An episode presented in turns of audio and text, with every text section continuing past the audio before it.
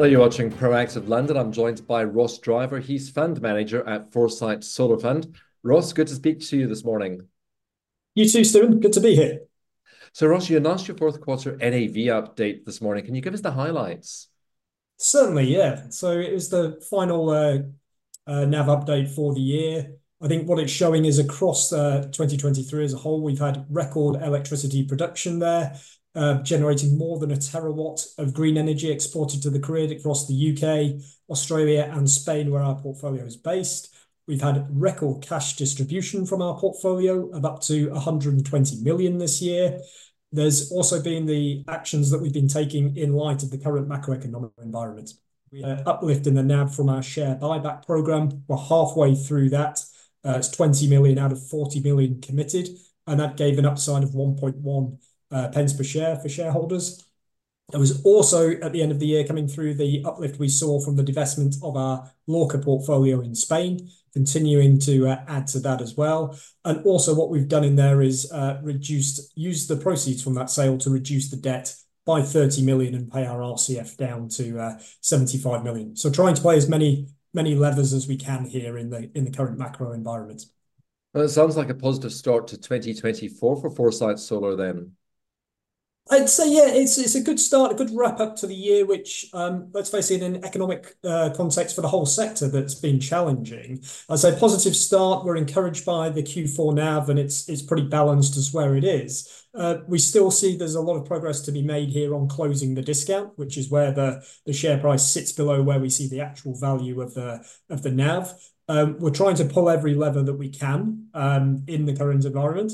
The share buyback is having a positive and meaningful impact on that by taking a number of uh, shares out of the program, and the sale process as well by selling assets like we did with the Spanish assets at a 21% premium to the NAV is helping to prove that value and then continuing to recycle that capital into other opportunities after paying the debt.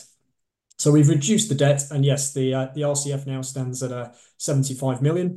I mean, looking at it in terms of a broader investment perspective, we do know that uh, typically the likes of ourselves and other investors have been more attracted to uh, income investors. The rapid surge in interest rates has led to questions around valuations against, but we see that as being quite different to what's now being borne out by the market, that we have seen sales, including here in the U.K., that are helping to uh, demonstrate the value of our assets. Um, we're taking steps now to actively pursue more of a total shareholder return strategy, still offering a high quality yield, but also a modest level of NAV growth out of there.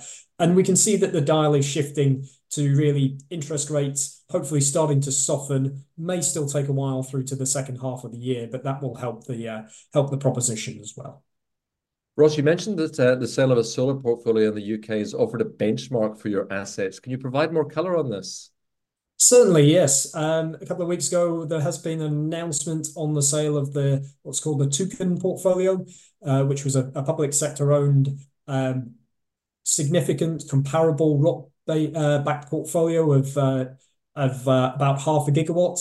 The It should offer a reliable benchmark for the for the solar sector in general. Um, from what's been released in the news so far, that portfolio is priced at around 700 million from the acquirer and that represents a value per megawatt of about 1.36 million per megawatt. So it's a very clear benchmark that sets out there. And we just say that that's that's comfortably above where our current valuation is, that I think bodes well for our our fund. I'd say we've always been more conservative on our approach to the valuation, and obviously if rates are higher for longer, these these asset sales and pricing needs to be maintained.